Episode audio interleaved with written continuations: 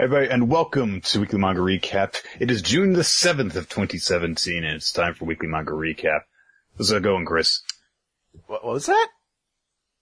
How's it uh, going? That, Okay. I said a string of words and then, it going, Chris? I was confused for a moment. I was like, Nick, I, I don't know how you knew of my Czechoslovakian roots, but I will not tolerate that kind of offensive language. we were a proud people.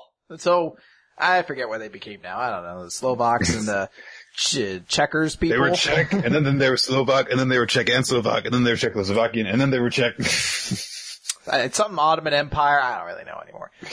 Uh, I'm doing good, Nick. I'm doing good. How about yourself? Have, uh, how's, uh, how's it been going since you shit on another beloved anime series? it's not an anime. It doesn't have an animation okay. yet. A, a, a beloved manga series then. Yeah.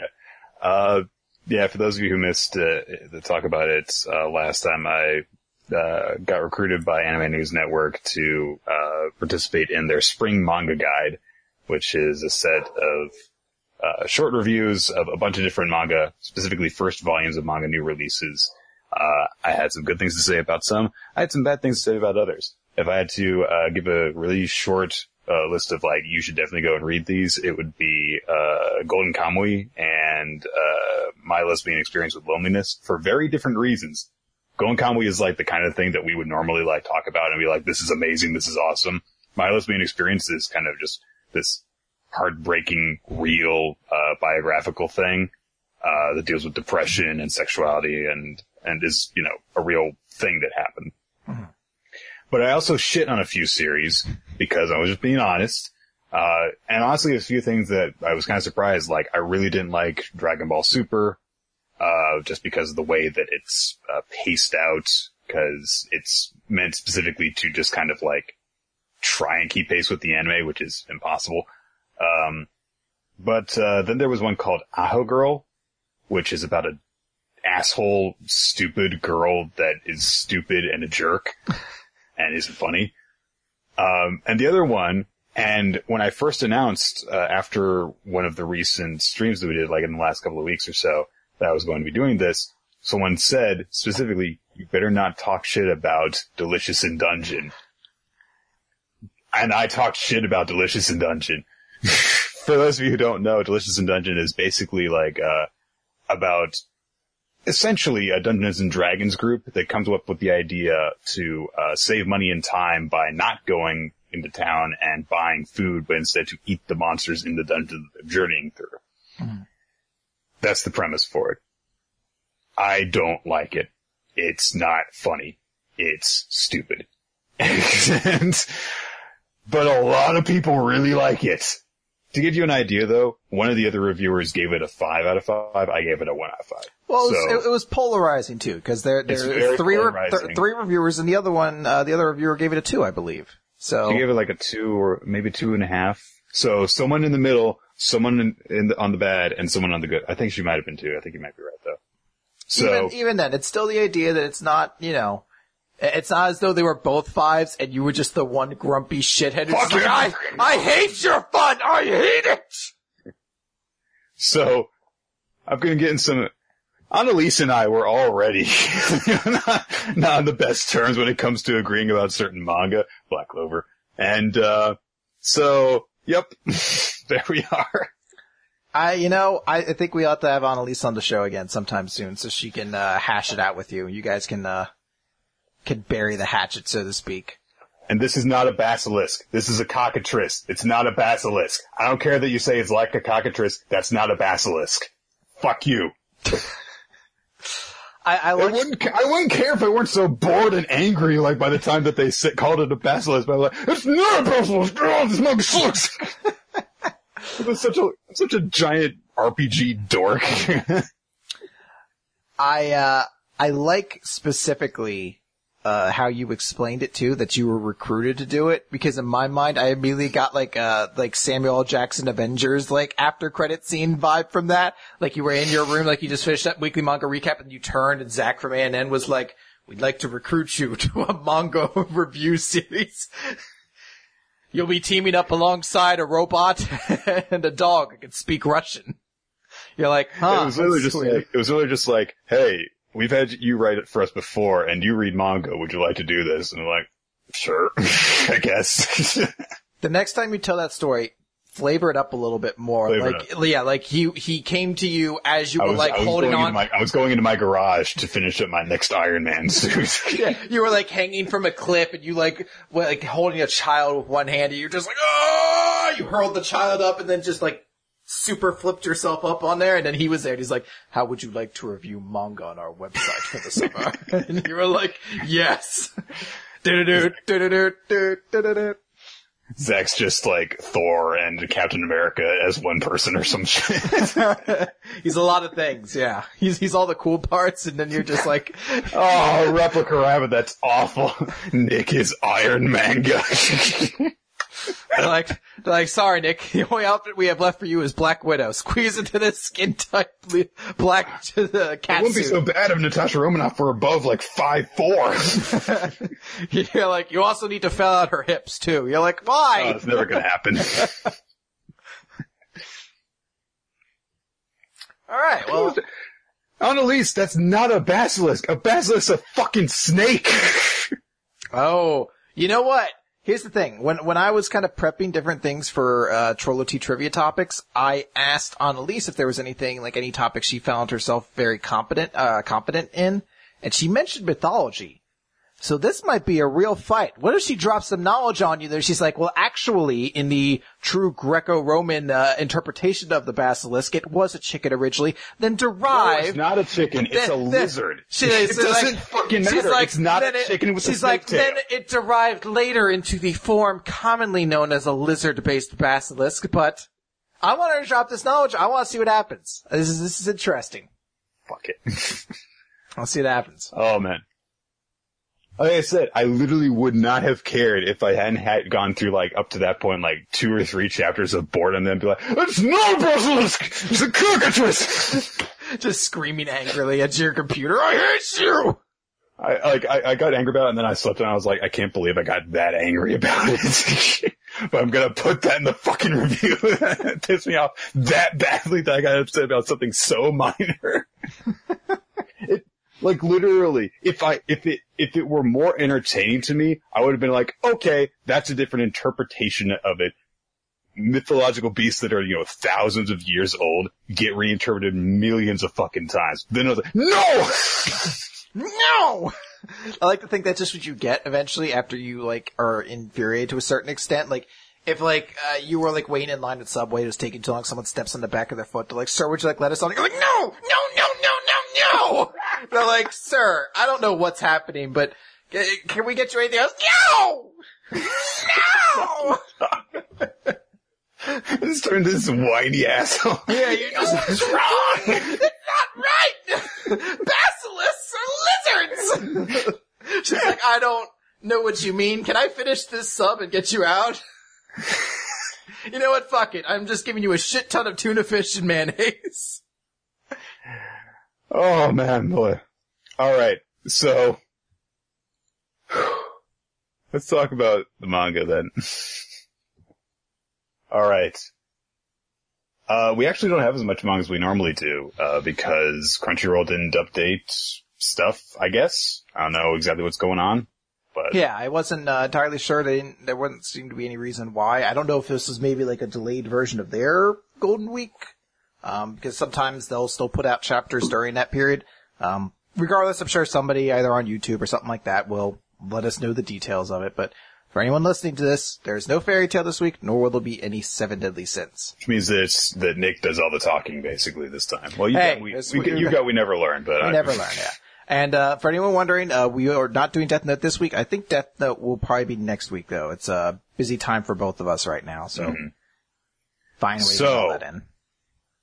With that said, let's do the recap portion of Week Manga Recap, and everyone in the chat, just ignore all the links that are being thrown around. It's all propaganda. It's fake. It, it's fake mythos. It, it, none of it's real. Wow.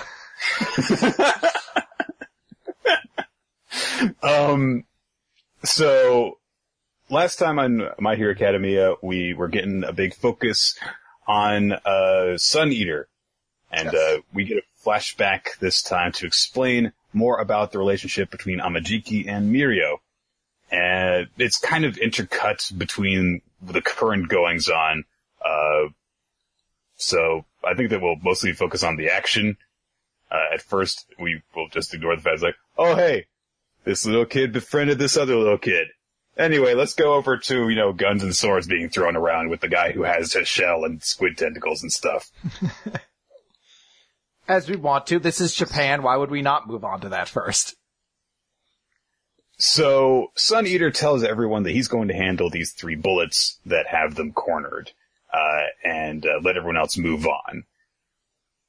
Uh, Aizawa uses his negation ability to cancel out their quirks briefly, uh, and, uh, Fat, Gu- Fat Gum also gets in the way so that they're like, oh shit, well our guns and swords aren't going to work.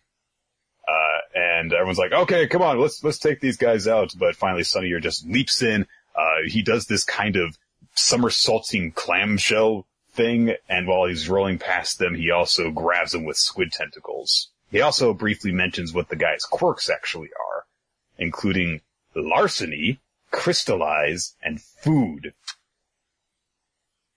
Uh, so he wraps them up and he says, "Hey, go. T- t- time's of the essence. We can't spend our time going with these guys. So just go. Fat Gum, I can keep these three occupied by myself." And Fat Gum backs him up on, at that point, and uh, he says, "Yeah, all right. We, I, I trust in him. We can do. He can do this." Uh, Aizawa knocks out one of the guys. What is he? He punches the guy with the hood whose ability is eat. I think he's trying to knock him out. Uh, yeah. Yeah, he essentially tries to take out one of them, uh, but it, it doesn't work completely. Like they're trying to. knocks him into the wall. Yeah, he like hits him really hard in the head, like he does one of those like baff things, and oh god, oh, those is now, Nick, you about to do the show. With the, with how much they've actually got them currently disabled, with their quirks disabled through Aizawa, their arms are wrapped up with Sun Eater, you'd think that it really wouldn't take too much more time for them just gotta go bonk, bonk, bonk. Handcuff But- them or whatever. I guess you need to do. I, I guess the notion is that they Handcuffing don't. them, I guess, could take a little bit more time, but it really seems like, you know, it's not, it seems like they're like, no, every single goddamn second count, so go, go, go. Yeah, which which does make sense. This is a big emergency, um, and these aren't the targets they're here for. You know, they have that. But uh, yeah, it it did seem weird how efficiently they seem to subdue them to this point, and uh, Xander's just like, "No, you have to go now." I'd be like, if it were me, I'd be like, "Oh, I mean, they really kind of got most ninety percent of the work's done. Let's just snap, let's wrap this up, and then I have to be alone because I get scared. Z's. Uh, yeah. So, Sun Eater with the guy slumped against the wall with his squid tentacles around him is like, okay, I'll deal with these guys. Gonna deal with these guys.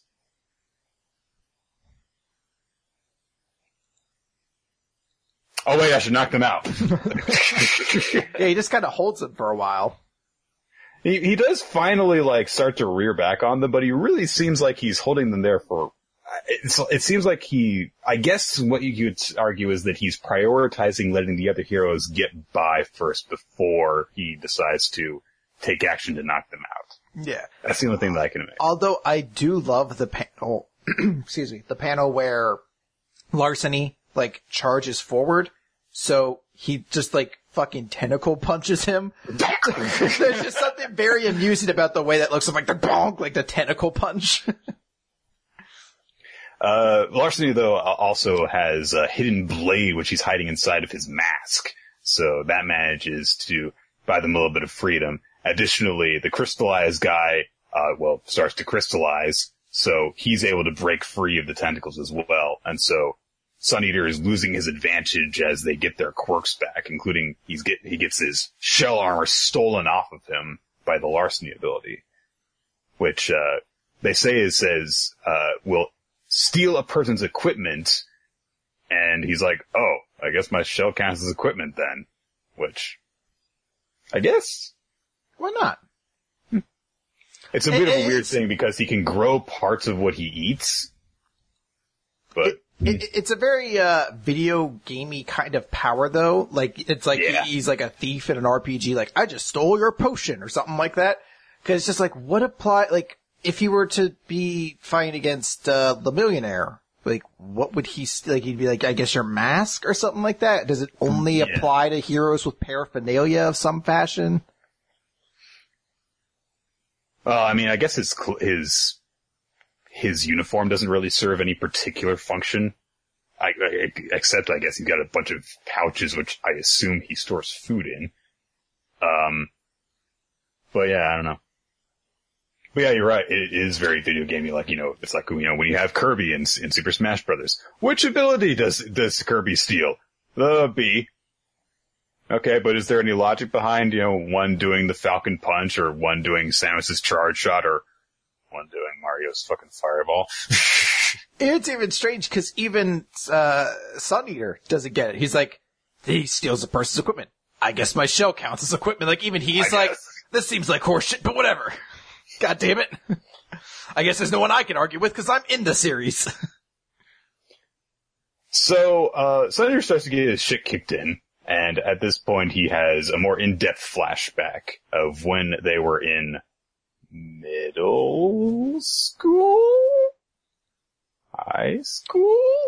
um, I don't know. it seems to be Early in high school? I think this is the start of the Hero Academy because it looks like the start, like the first test they're doing is essentially like They the start of the Hero exam.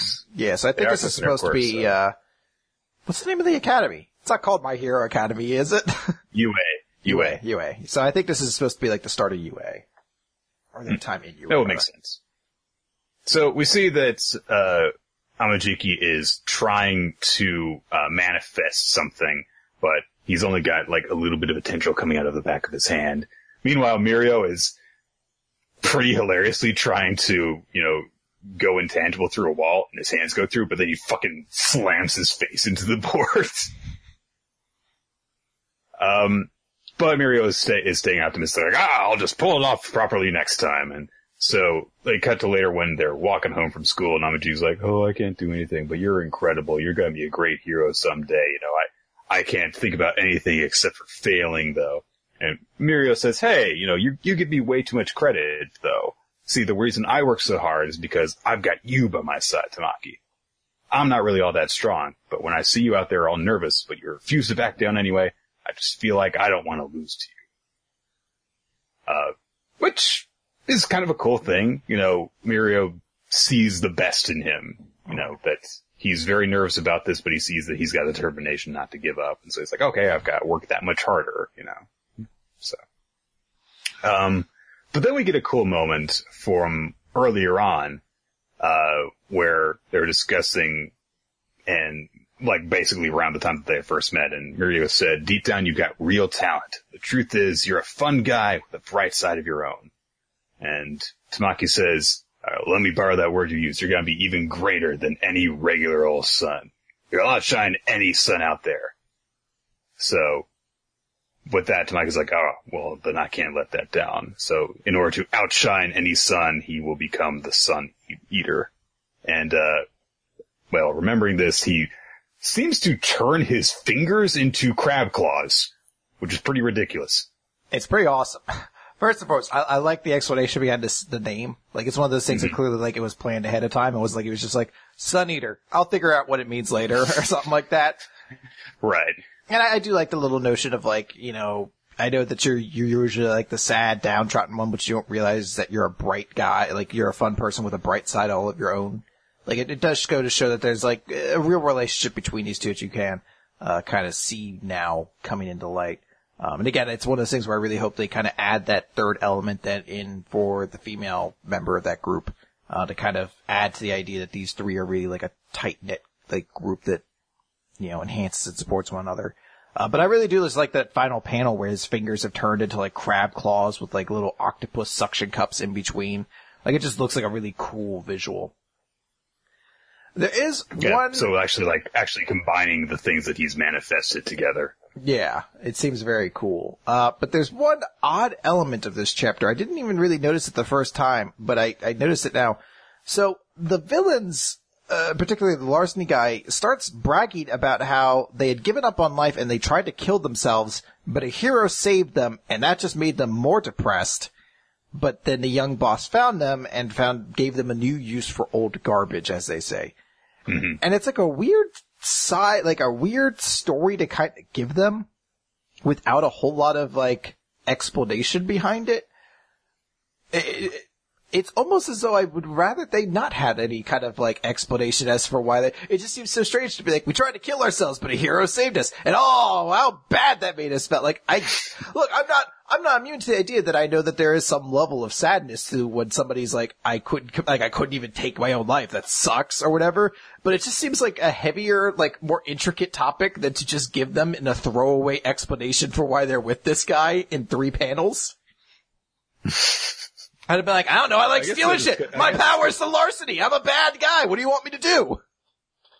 I guess it's because he's they're not particularly important characters, but I do I do agree that it seems kind of very quick uh, an explanation there. It made it made far more sense in The Incredibles when the guy was like, "You didn't ask to be saved, and he got all these injuries when you caught him while he was throwing himself off the building." Yeah, like there's nothing to that extent. It's just like, they're like, ah, grumble, grumble, grumble. I wanted to give myself, I wanted to kill myself, but then I couldn't kill myself. But then this guy came along and gave me a reason to live. Okay. Alright. I mean, it, it does fit the idea that, uh, Hisaki kinds, uh, kind of like, or Overhaul, whatever his real name is, I forget it at the moment.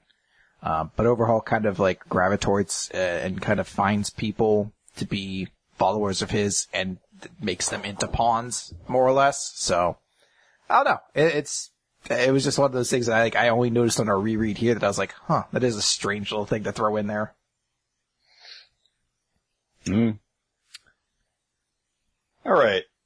So we have no Fairy Tail this week. No, we did not. Uh, so we are instead going to jump into Boruto. Uh, so last time you may recall that uh, Tento, the uh, daimyo's son, who Boruto was finally getting along with, it turned out his butler was like the leader of some sort of gang of criminals, and we get more of that this time in The Value of a Hidden Ace. Uh, so we start off with this meeting that Konohamaru has with uh, his team, saying that they're going to start taking on a B rank mission. And uh, there's a weird kind of note because they're like, "Oh yeah, well, right when you started off, Gaara, the current Kazekage, he could take on B rank missions no problem.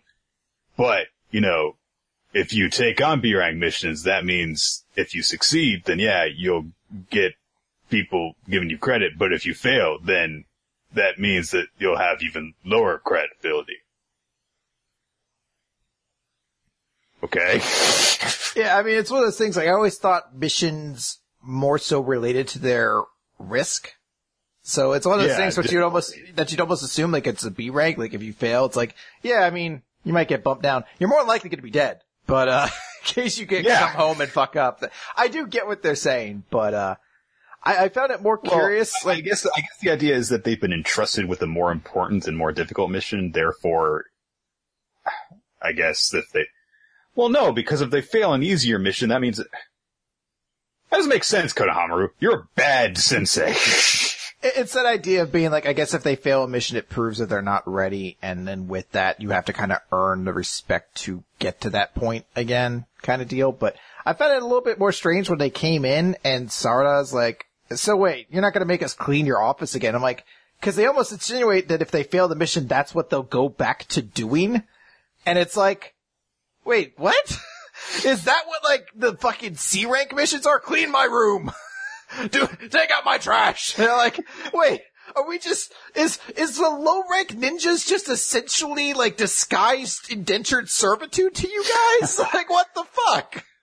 They're like, yeah, once you graduate from that, then you fucking you fight awesome ninjas. It's just those are the two levels. You you clean my shit and then you fight awesome ninjas. no scrub, no scrub my back. Yeah, yeah, yeah. I got I got a bunch of back pimples. Pop them. like, uh, There's also a little moment because, uh, you know, he builds up like, oh, hey, you know, or Mitsuki rather mentions, oh, Lord Kazekage would clear B-rank missions as a ge- Genin too. And so Sarada's like, oh, wow. Well, if I fall in the steps of Lord Kazekage, that's great for a Hokage in training. And Boruto's like, yeah, let's do this. A difficulty level that old man Gaara handled. That's awesome. Mitsuki doesn't think anything about it. Just got, yep. Mitsuki has too. Mitsuki has like no info to add to any scene. He's never the guy to like say something or respond to a comment. He, it, like, count the number of times he has a dialogue bubble in this entire exchange. I think the insinuation I don't think is that he says anything when they're walking into the office. He doesn't respond to anything in the office except to the comment of it's not that rare, basically explaining the Gaara part. Then has nothing That's else literally it. He doesn't. Yeah, he doesn't have yes, any. sir. He doesn't have any banter. Yeah, like he, he just has nothing to say in these scenes, more or less. So, I mean, like, and you can have a character where that's kind of the point of them, but it doesn't really feel like it is with him. It sort of feels like they're kind of going for a little bit like how Sai was Yeah. when he teamed with Sakura and Naruto. But Sai would make, you know, weirdly inappropriate comments and that he could contribute humor to a situation in that way. I just, yeah, I just forget Mitsuki's there most of the Yeah. time. Like I'm just like, oh right, there's a third member of their group who has no aspirations that we can really tell, has no real, like, personality about things. Like he doesn't, like we know what the other two want to do. But he's do. the moon, Chris! he's the moon to Boruto's son! I guess that I'm sure it's something that will develop over time, and we'll find out what that it, entails. But as it is now, I'm just like, oh right, you're third person. So a weird thing happens You're because the, you're the you're the Jinder Mahal of this three man band. you're just there, and then six years from now, you get to be champion. Heath Slater, beloved underground babyface. Drew McIntyre, beloved indie darling. Jinder Mahal, steroids. there. sorry, sorry, eats a lot. Yeah, that's it. Vein popping out everywhere. All right. The Jinder Mahal comments will stop when he's no longer the fucking WWE champion. All right. Boruto walks around on the street. He reaches into his jacket pocket and realizes that Tento slipped in the rare card that he was talking about. And he's like, you know, this is really nice, but I really should just give this back because I told him I didn't want it. And, you know, I know that he was just trying to sneak it to me, but you know, no, I still don't accept this. So he sneaks off to uh, the building where the daimyo's family is staying, uh, which has a very kind of crudely drawn advertising sign. It just goes, "Eh, no, Javi. I'm like, you motherfuckers have It's like a televisions at it's this like point. a Flintstone sign. I'm like, you motherfuckers have televisions at this point. You can't be doing this shit for nice fucking hotels. it's a four star resort. Would be five stars, but Jesus Christ, that sign out front. They're like exquisite service, fantastic rooms, everything's perfect. The sign though is it's so strange. It's so crude. Like, like hold on, I don't want to be like rude when I ask this. Did someone's like kid like draw this for like a contest, and that's why it's like so hideous and ugly, and they have to kind of use it? Is that what's happening? Did like a dying kid make this his last wish? Is that what's happening here? So Boruto wanders around the balconies of this villa and happens to stumble across exposition, uh, where the daimyo is talking with a bunch of followers about, uh, how Tento has been kidnapped by Mujina, uh, group of criminals, uh, their demands are that they want a shit ton of money and also that all detainees being held in Hozuki Castle Supermax prison be released. Was this a thing? Like, I mean, yeah, it is like one of those things I didn't get the reference of, but I guess it's just the idea, like, expand upon the world. I kind of like this notion, like, we're very clearly, like, we knew after last chapter that uh, this was an inside job. Like, it's not just someone kidnapping him for no reason. So we get the impression here that this is like a, hey, get my guys out kind of thing. And I kind of like that, but it is one of those things I was just like, I don't, like, I guess this is a new place. It's a big deal here. I don't know. This is their Rikers Island. I don't know. Karito Prime suggests that there was a movie that referenced it. But, Oh. okay. uh, from the fourth Naruto movie, uh, prison from filler episodes. Eh, what are you gonna do? All right, you know what? I don't time for all these fucking tertiary Naruto things. So the, the guy just says, alright, we should prepare the money and we should meet with them and basically try and negotiate because obviously this sucks, but we can't just release all those prisoners. Um, and, uh, so someone says, should we alert the ninja? And he's like, no, because they could be watching our every movement. Our every movement. Meanwhile, a blonde ninja in an orange jacket is dashing around just outside their room. Apparently he doesn't get spotted. So Boruto does a stupid thing. He goes to Sarada's and Sarada is in pseudo underwear in her room. You know, Um, I didn't want to assume that's what it is, but it's it's worth noting that it's distinct, like deliberately it's it, it is like a costume change. It's not the same thing she always wears, and it's Right. also worth noting that Naruto doesn't come into the room. So it's it's not enough that I'm just like, ew, it's a weird scene of a girl in her underwear, but it's just one of those things. Where I'm just like, I don't get what I'm. I, I guess it just seems strange to me that you you it's just this out weird, yeah. but I don't, I don't know what the point of this is. Like, would it have been that strange if she was in her house, like in her fucking regular attire doing this? And Or is, I mean, or is look, there meant to be like some sexual tension to this or something? Like romantic look. tension? I don't know. girls wear comfortable clothing in the privacy of their own homes, as they fucking should. It's just kind of weird that we see this, you know? It's just a little weird and it's like just skimpy enough to make me go, is that supposed to be tittling? I, I don't find it too. I'm just, I'm confused as to what the purpose well, not, was. not to us, but I mean to, you know, the demographic that would read this, so. Possibly. I don't know. Anyway, she's practicing her kunai throwing skills, uh, when Boruto knocks on her window. Boruto says, I can't go on the B rank mission. And Sarai's like, something important came up? Yeah. Something you can't talk about? Yeah. Okay. Mitsuki and I'll handle it. You go take care of that. So, you know, a cool little moment where, that shows the trust between them. Um, but why did Boruto tell anyone else about this? In what way? Like, you mean like not telling Konohamaru or anything? Well, yeah. Or see, not telling people to bring help?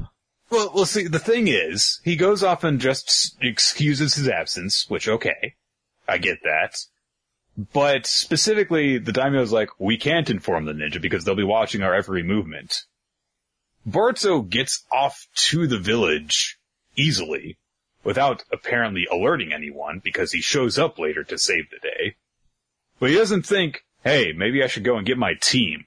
Or, hey, maybe I should go and get some actual professional ninja to handle this goddamn situation. What was kind of strange is because uh, you know not have to jump ahead, but Naruto shows up at the end of this chapter where Tento Naruto. is. Sorry, Boruto. I don't fucking. They're the same goddamn character to me. All right, Boruto. Make a name that's different than just the same name but with a B. All right. I, you Call know your kids. I'm not. I'm not good with names, Nick. What do you want from me? All right, Boruto shows up at the end of this chapter to save Tento. Going to Sarada's house to be like, "Hey, I'm not going to be at the mission," and then being able to show up at the place that would seem to only like be relevant, indicate like if he was going to be like if the mission was about to start, I guess two hours from now, and he's like, "Hey, I won't be there." Like it's one of those things where the only reason he would need to tell the team like, "Hey, I'm not going to be able to make it," is if he's like, "Hey, me showing up at this warehouse might take a couple hours," or I, I'm just going to be too tired from this to help out on the mission. Like I, it's just one of those things. timing, I'm- yes. I'm just like, I don't see how those two connect. But I think what's strange to me is like it didn't really have a whole lot of weight since we only found out about this mission that much earlier. Like it does, as you said, go to show the trust that they have between them. But I'm just like, it's not as though Naruto or Boruto making this sacrifice has this tremendous weight to it because he's making this big sacrifice for this B rank mission that they've been training for forever. I'm like, they found about this like earlier today or something like that. So it's one of those things where I was like, I don't really get all of this, and it's it's partially, I guess, because this is a, a monthly series, so a lot of the narrative is kind of delivered to us at once, and there wasn't like time to put that out beforehand. But yeah, I definitely didn't feel a whole lot of like emotions when Boruto shows up to be like, "Can you take care of this mission? I got something to do." I'm more concerned. Is Sarada eating her glasses in that last panel? It looks like she's eating her glasses. That's a really bad habit. All right, I did that when I was a kid and every nun slapped me. All of them. That's a, that gets you to think about Satan. She's like, you got time to chew on your glass, you got time to think about Jesus. I'm like, oh, I do so much already. so, we cut over to where Tento's being held captive. And, uh, Yamaoka, his butler guy, is like, ah, it's time to reveal myself. And, bah! And he releases this jutsu, which is actually, uh, a disguise, revealing that he's actually Carl from Aqua Teen Hunger Force. Uh, he explains The real Yamaoka's dead. Long dead. That's my stone cold lock of the century. Oh, the weak. Oh, the weak. I mean, fuck it, look at him. Like, the definitely has chain, it. the hairy chest. The fatness, like the clearly very overweightness. Fine man, I'm gonna go kidnap the daimyo's son. Aye, whatever. Doesn't even matter to me anymore, I guess. Don't I'm go gonna- in my pool. I'm gonna eat you now. Gotta eat your brain. Oh yeah, that's good brains right there. Ah. Oh. Feel like Ford. I'm a jukebox hero.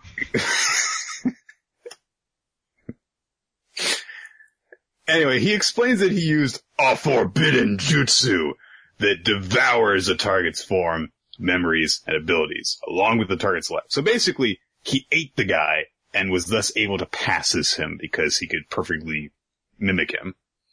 Uh, so the guy's real name is Shojoji.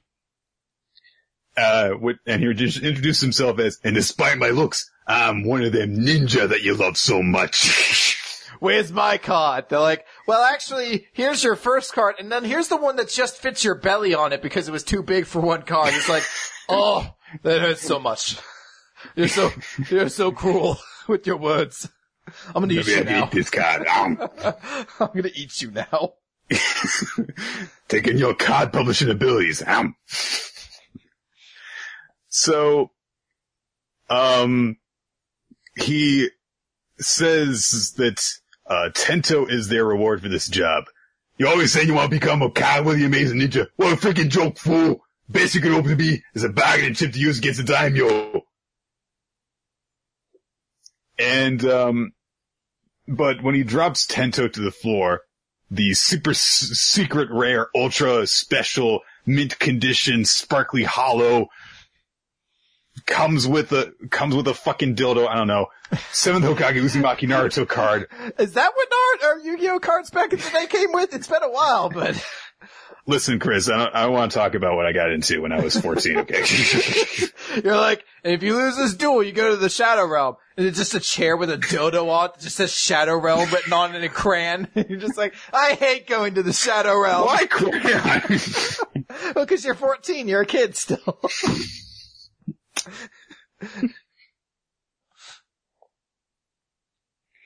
Fucking 14 year old were you like One with very poor penmanship.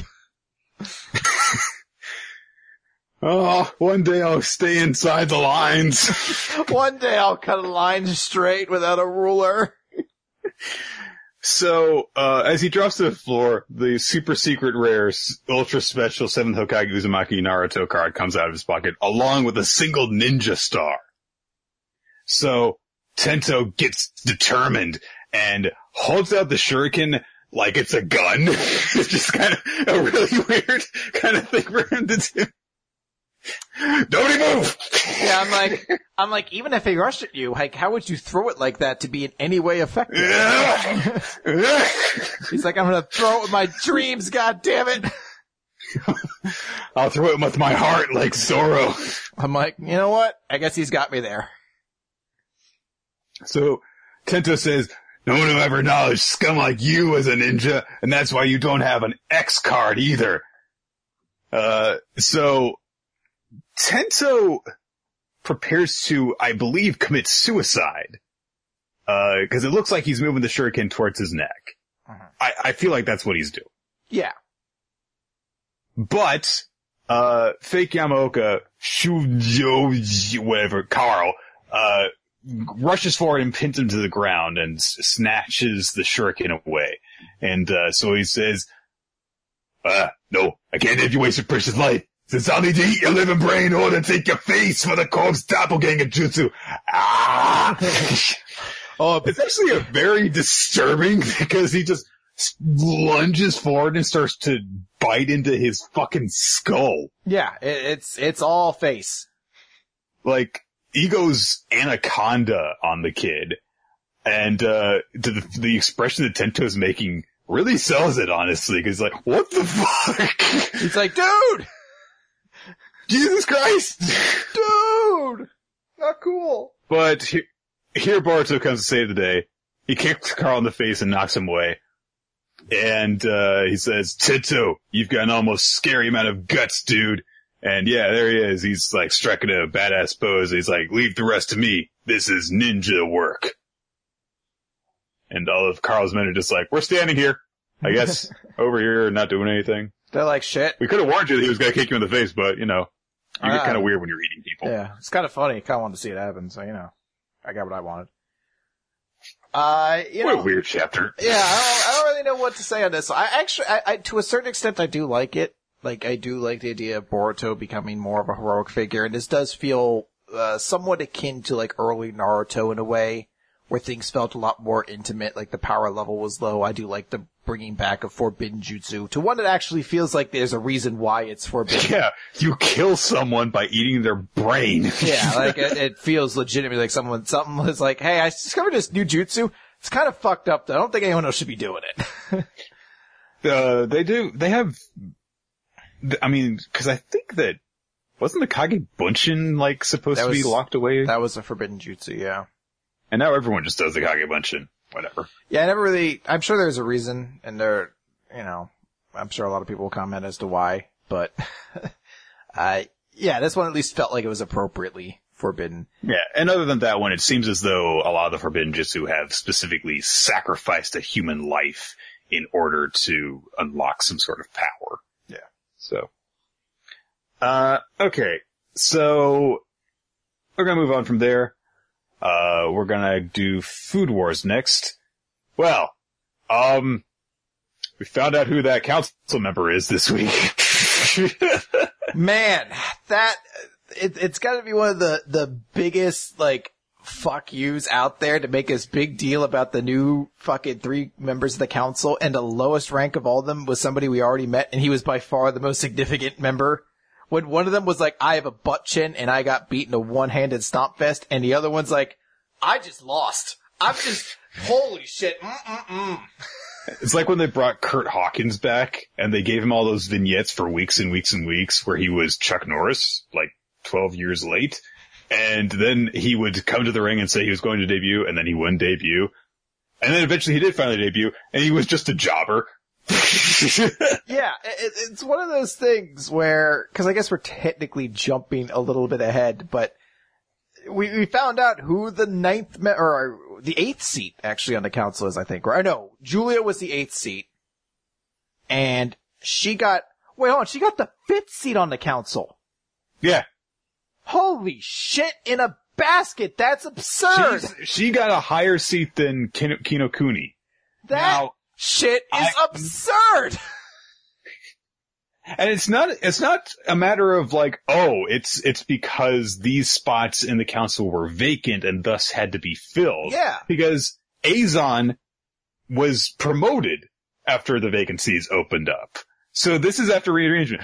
So this, this, this girl apparently ranks higher than Eizan does. What in the great glorious fuck? See, she's ranked higher than Kinokuni, and who's the, the fifth seat then? Is that the, uh, that's the guy with the sword, right? That's, yeah, Somei Saito is the fourth seed, then Momo So- the doll girl is the third seed, then it's Rindo and Tsukasa.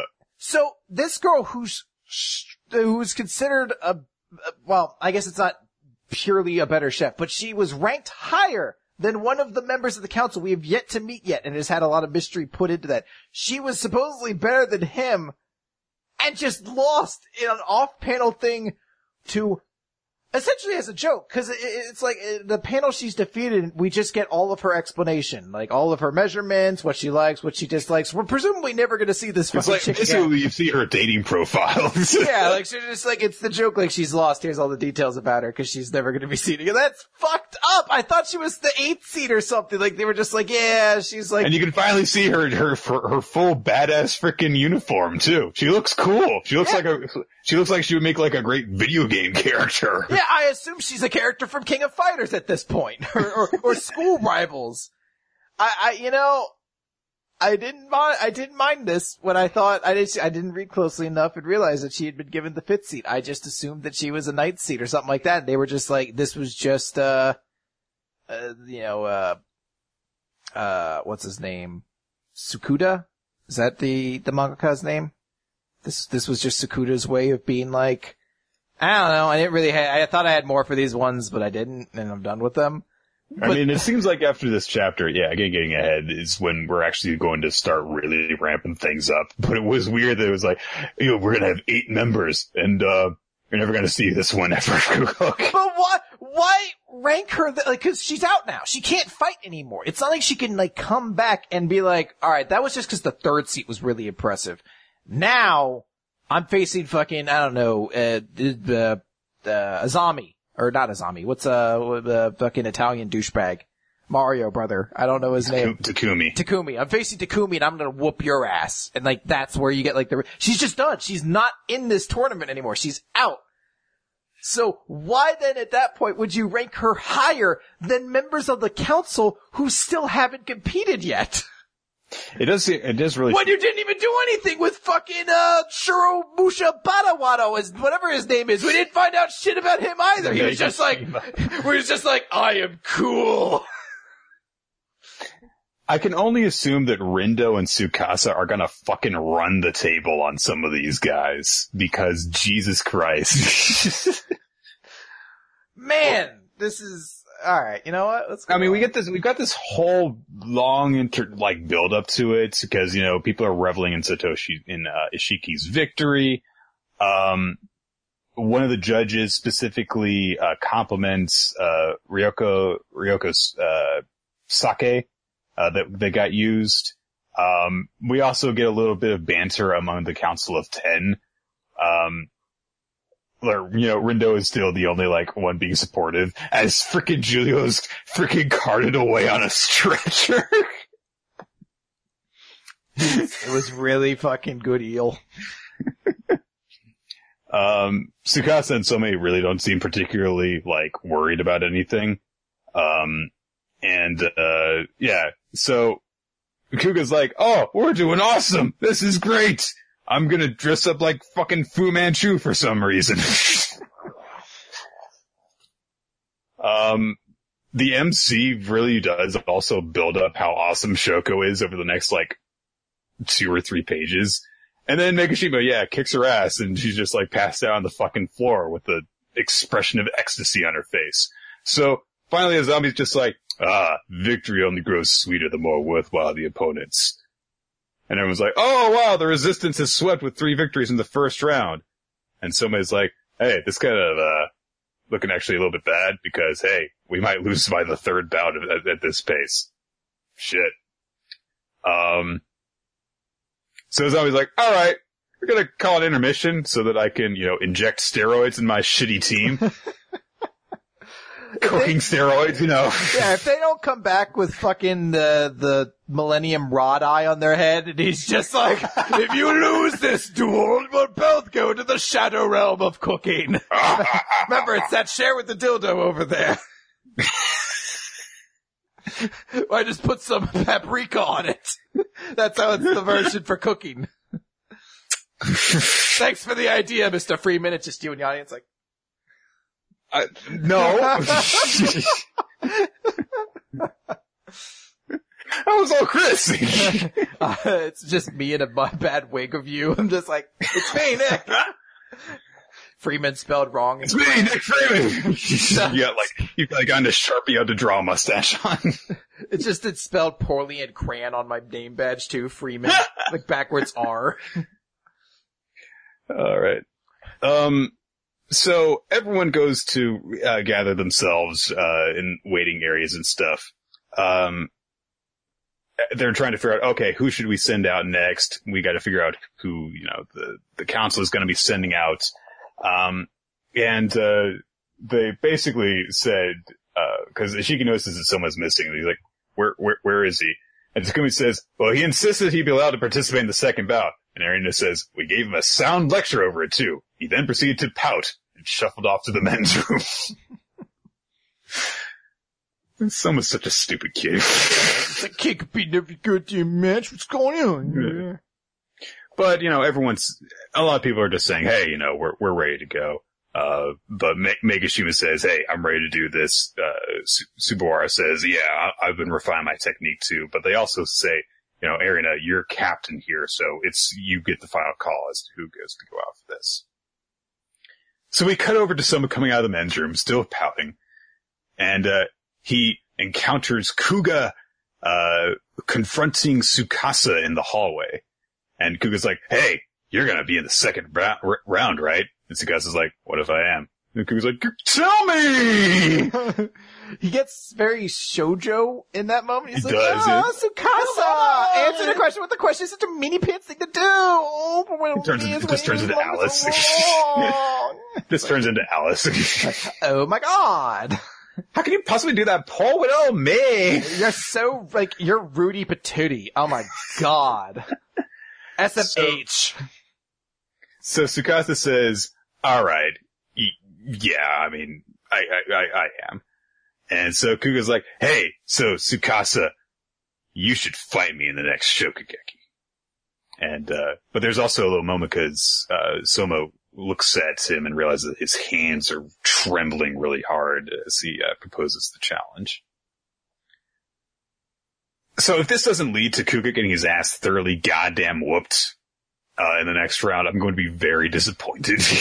Well, that's the thing. It, it almost certainly will because that's kind of, this is not something that's come out of nowhere. We've known that Kuga has had this motivation to beat Tsukasa from the very beginning, basically, of this character. We found it out back in like the food festival arc.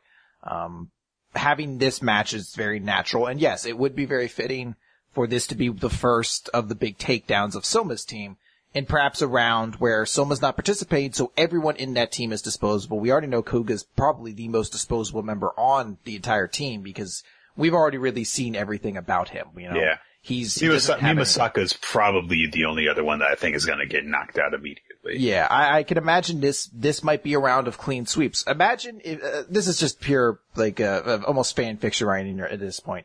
But next round comes in, they go exactly with the team we see here: uh, Megishima, Subaru, Kuga, and then it's like Tsukasa, Rindo, and I don't know. Maybe they put like fucking Momo or some shit in there. Right. And I think it would be baller as shit if Tsukasa is out there and he's like, no, I'm gonna go crush Megishima and I'm gonna go let Momo beat the shit out of you. Or, or, oh god, would it be so fucking harsh if he's like, I, Eizan's out there and he's like, hey Eizan, go get your respect back and crush Kuga. I just like the idea of, of Kuga losing not just to a member of the council, but not even close to The, Tsukasa. like, the lowest one left, yeah. Like he's like not even up to that tier, and then they just use Tsukasa as a way to get rid of Megishima. Because as it is now, having Megishima you what, there, I'm going to make a prediction here, and right. this this is I don't think this is a particularly bold uh, prediction. I think that Tsukasa is a bit too upfront a guy to turn down this challenge, and I think that this is probably going to be the big matchup that gets focused on the second round, uh, in the same way that Kinokuni and Soma was the primary focus of the first one, Mhm. and Tsukasa is going to wipe him.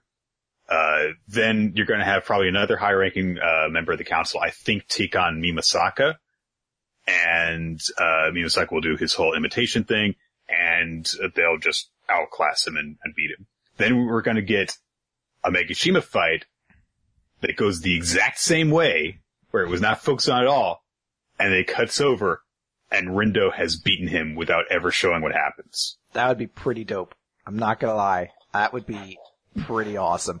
It's it's a shame too because I think he's he's he's still an interesting character. Like he's still this this enigma. at the why, council. Did he, why didn't he join the, with the council's way of doing things? What's what's his cooking style? He's had a match. We don't know anything about him after it now. Like we still don't know what he's about either. So it's definitely an interesting thing. I, I would not be surprised if the next match doesn't end up being, if at least not a two for one, if not a clean sweep for Central side. But uh, you know, who knows? It, it could go either way. But I think it's going to be interesting to see what happens in this. Um, as for this chapter though, I didn't think it was, uh, too significant of a chapter before, but now after realizing that that chick was made the fifth seat on the council, now I am actually a little You're bit even pi- angry about I'm it. I'm a little bit pissed at that notion. I'm like, why would you do that? I don't get it. Why would you have fucking Samoa Joe only win via disqualification when you're trying to build him up? Yet You just have fucking Roman Reigns be Bray Wyatt in the ring clean. All right, you're supposed to be trying to build this idea. Anyone could be a main eventer right now, and you're just you're just screwing it all up. That's three wrestling references this episode. just wait. we're gonna have we're gonna have There's no like, fairy one tale. per, one per series this week or something. There's no fairy tale. We're filling that time up with wrestling references. Uh, so Doctor Stone, uh, it's a flashback chapter. Z equals thirteen, part one, Stone World, the beginning. so many numbers. So we cut to when Senku first woke up. Really weird running joke through the chapter of monkeys looking at Senku and seeing that he is a smooth and shiny monkey and their internal thoughts, which are bizarre and include phrases like, where are you from, bub? Which monkey tribe? Dude's all smooth and shiny! and the runt's showing off his junk for all to see! Well, so am I, but still! it's weird. It's a very strange chapter. It's a lot of humor that it's all like based on the idea that these monkeys just assume he's also a monkey and can understand him. And they just have running commentary on this shit. Um, the way that the chapter plays out is essentially Senku trying to make his way for the first couple of months where he's alone. And we see that he actually really struggles initially. Uh, and he says something I think is pr- particularly important because he says, Hey, I don't have Taiju with his meat-headed brute strength or Yuzuriha with her dexterity and handicrafts club expertise because he's trying to build a fire by himself. He's having no success and he's like, I'll bet that either of these two in very different ways will be able to start a fire no problem. So I think that that might be hinting towards Yuzuriha's eventual role within their little team. Yeah, Uh, and it, it, would it would it would be fitting for what we kind of know about her thus far. That she, you know, she made dolls for them and everything like that. That she's just a crafty kind of person. hmm Uh, but eventually he manages to make tools by smashing rocks against each other and sharpening them and getting different sizes and putting them together with stuff. He manages to start a fire by, you know, tying vines together and coiling them into a proper rope. Uh, and uh, there is a pretty big badass panel where he starts the fire and it's huge, like, heavenly glow standing before him. I just love every time it's a fucking video game thing like "Bloop, the smooth and shiny monkey acquired stone tools. Doo, doo, doo, doo, doo, doo, doo, doo, The smooth and shiny monkey acquired rope. Um, there's also a funny little bit where he like, you know, the spear and he's like, all right, time to hunt. He tries to chase a deer down. No, but not just outruns him. He's like, ah! But, you know, he, he, It just has like a shit sheer- eating grin the entire time. David's just like, he's like, oh, I'm gonna eat the shit out of you, deer, so hard. uh, and we get this narration, you know, that's like, you know, through sheer creativity, he overcame all of creation to become an overlord of science. And, uh, you know, he manages to carve up the deer and craft proper clothes for, from himself. Uh, and, uh, so it's, it's, it's all really a montage chapter, uh, that, that does have some cool moments in it. Um, but it's just kind of like, hey, you know, this was how, how Senku was on his own, and here's how he kind of got to this point by just being really determined and, uh, ingenuous. So there you go.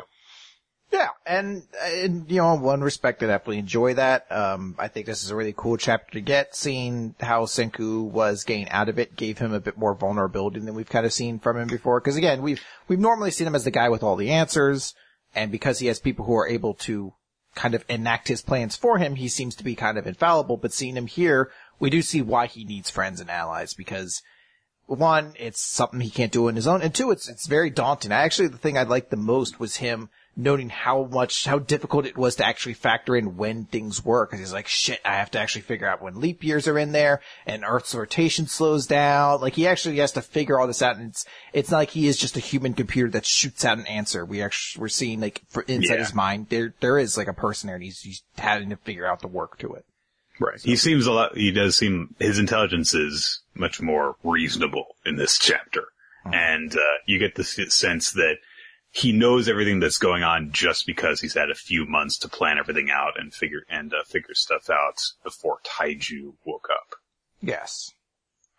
Also, there was a little, nice little joke at the beginning where he, he kind of like imagined like just bursting out of the stone and you see he's just kind of like instead gradually falling off. yeah. Um, I liked it. I, I like this chapter a lot. I, I'm, I'm enjoying this little flashback. It's just, it's still in that weird place of just like, I'm still like getting used to the series and it was like, now we go back. Let's start from the beginning. I'm like, no. bit of an odd, an odd turn, but uh, yeah, and it, overall it was fun, but uh, not a particularly exciting one, I think. Mhm. Let's move on to We Never Learn. yes. So we never learned chapter 15 or problem 15. A genius boiled in bathwater exposes X. So Oh, guys, it's been so long since we saw a hot spring episode, so this time we're getting a sauna episode. Yeah, it's would be ridiculous. A bathhouse episode. It's been too long. Okay, so last time, uh, went out to find Ogata out in the woods. They uh, fell in together, like she fell basically into him. They presumably touched lips, and this is the end consequence of that. The next day, basically, they are punished for being out that late past curfew and are punished by having to clean the bathrooms together. Uh, they don't address what happened between them. They're both very nervous about that, and uh, Yuiga's particularly like, "Oh, is she angry at me because she won't look at me at all during this?" We also get to see the immediate consequences of what happened where Ogata and she was just like, okay, let's leave, bye! Yeah, she just stands straight up. She's like, "Let's go now." Stop! Stop! Stop! Stop! We should head back. You're going the wrong way. We should go now. Yeah. And then they have just a little bit of like sexual tension there where it's like, it's, it, it feels like it would be like definitely like a, a, a like a player move if that's what he's going for. He's like, man, it's so hot here. I guess I'll take off my jacket and go, you know, Gata gets really nervous. Like, oh god, his shirt's coming, his top layer's coming off. But then they start Oh, getting, I can see his noodly appendages through nothing but his t-shirt. But then uh, they get nervous because they start hearing the girls coming into the bath, and uh, Yuiga's like, "What the fuck?" There's a sign that says "closed for clean" out there, and Ogata's like, "Yes, I have it right here around my neck." And you're just like, just like, "You're supposed to be smart. like you're not supposed to be socially like just beyond redemption." she's just like, error, why would you put a sign out where other people can read it? Error. Signs should be inside after their purpose is invalidated. so all all of the girls start getting undressed, and of course it's that you know the the bathhouse thing of like, oh, you've got such great skin. Oh, you're so big. No, tee hee. And I'm jealous of your boobs. Let me just like put my entire hands around them and just squeeze them in order to feel what that's like. Ugh. And, uh, Yuiga's just like, oh god, if I get busted for being in the girl's bath, people are gonna think I'm spying on them and I'm gonna lose my college recommendation.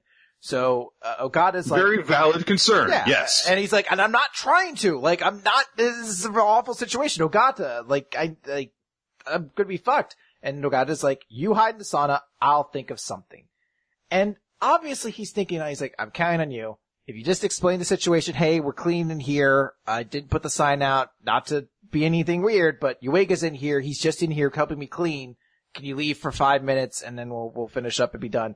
He's like, Very easy okay. situation to resolve. He's like, Everyone there's- would just be like, "Oh, that was close." Yeah, and they'll be like, "Oh, thank Maybe God." one, two, maybe one or two girls would, would be like, "Oh, he's kind of perverted. He's been in the girls' bath," but it would not be a major problem, You you would, everyone would move past it. you wouldn't even actually have to even bring up Yuiga being there. You could just say, "We're cleaning here right now." I stupidly hung the sign around my neck because I'm an idiot.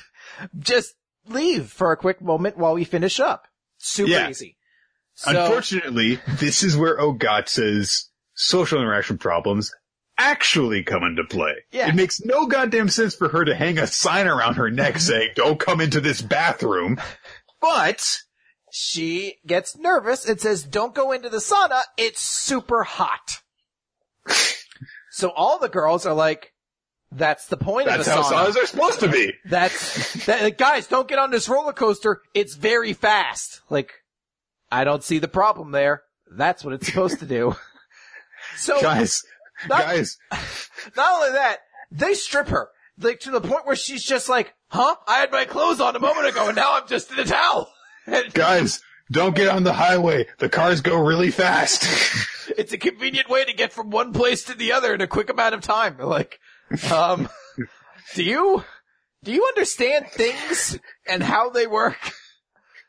Uh, but yeah, they, they, they, she's just nervous because she's like, I can't believe the situation, how it's come. And of course, uh, uh, Takahata, not Takahata, um, fucking, what's her name?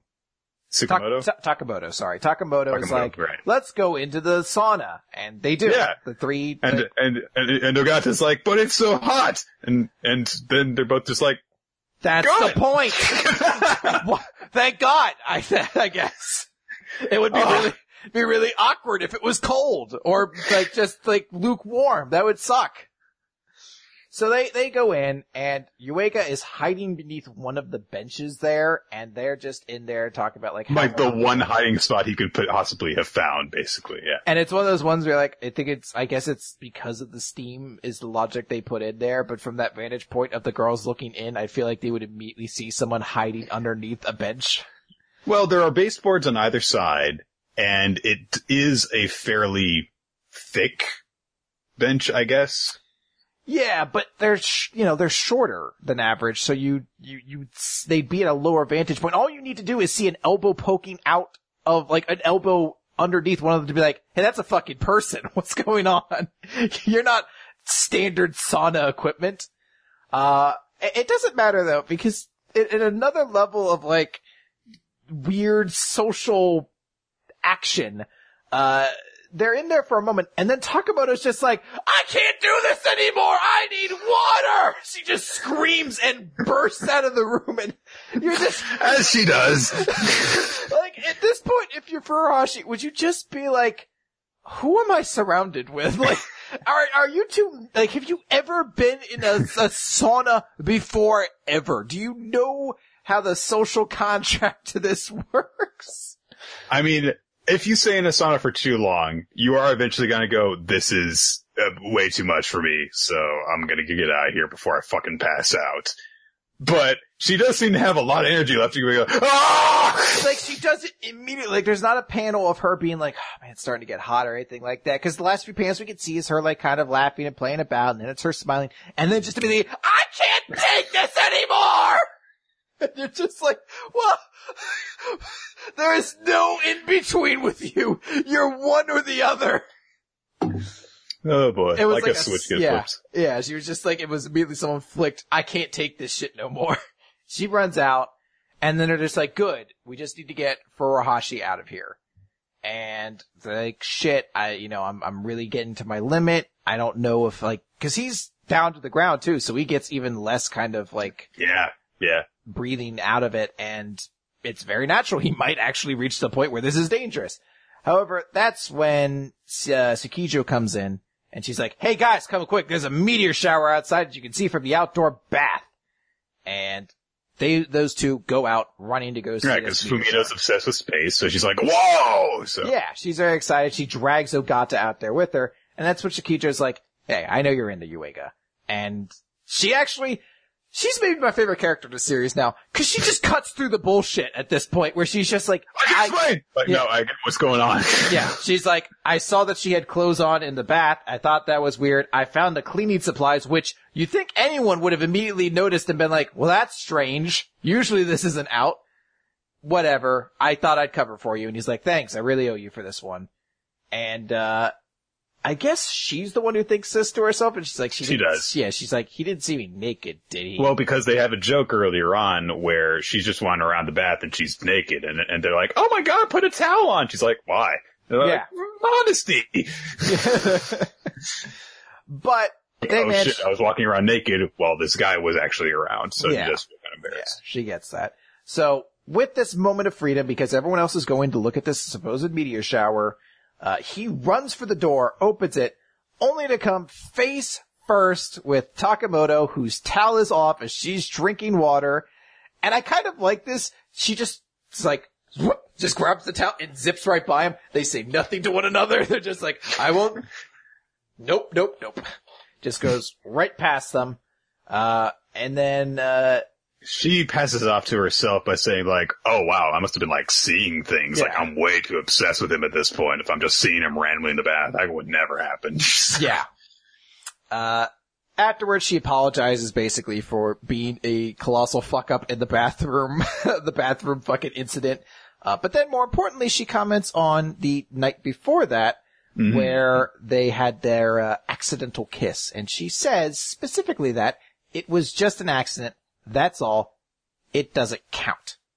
Mhm. And, uh, Yuiga, it's like, yeah, of course, absolutely. It's a different concept. Totally unrelated.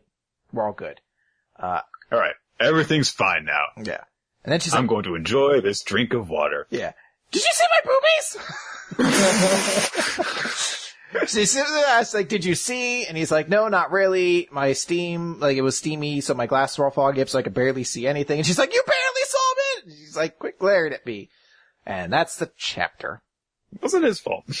No, I, it, you know, it, it's one of those things where I guess you you you, re- you really have to like make your pick the hill to die on here. Either you're like these characters are so stupid, this humor makes no sense, and thus I hate it, or you just accept that it has to happen for the goofiness to happen, and you just like, yeah, sure. Oh God is so socially inept that she was like.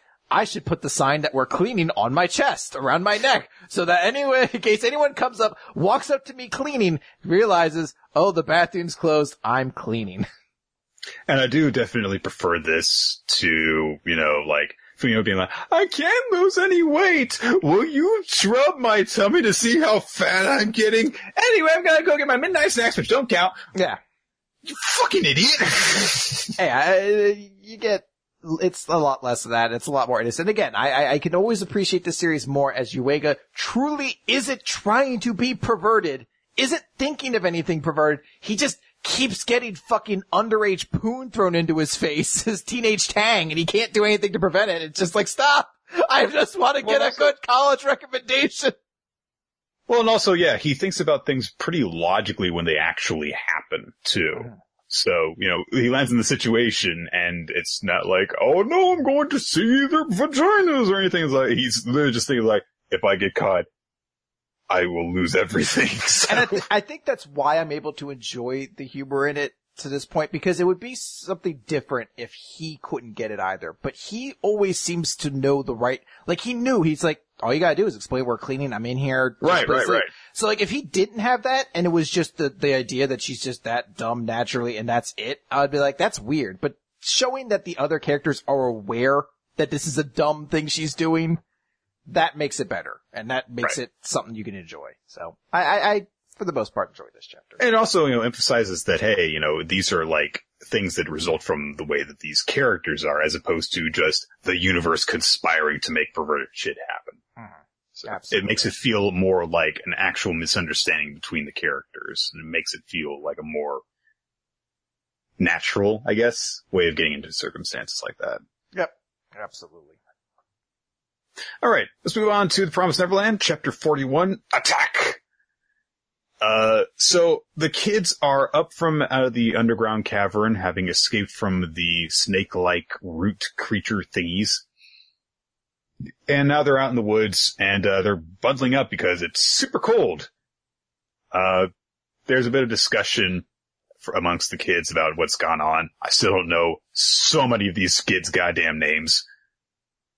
Uh, Emma feels like she's noticed something, uh, in the nearby area, but she's not seeing stuff. Don, uh, comments that, you know, the cold air led to the roots being destroyed, and so he's like, ah, I'm so glad it's winter or we would have been eaten. And some smarmy guy is like, well, actually, it seems like the hole doesn't open up unless it's winter.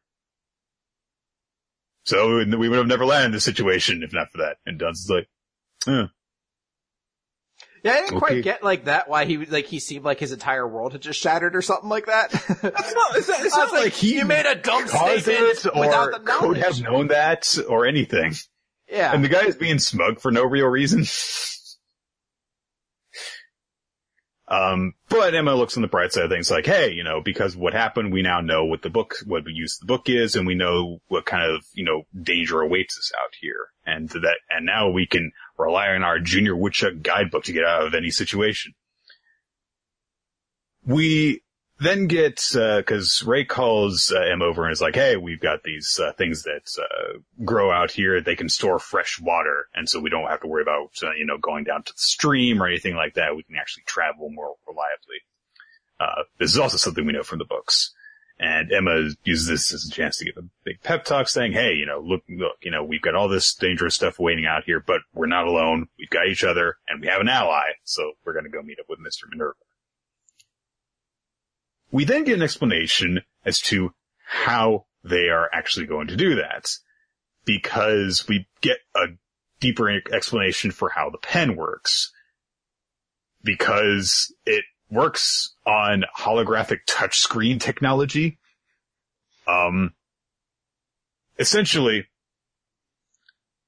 they, Norman had figured out this code when he was experimenting with the pen and then left uh, information for Emma to figure out.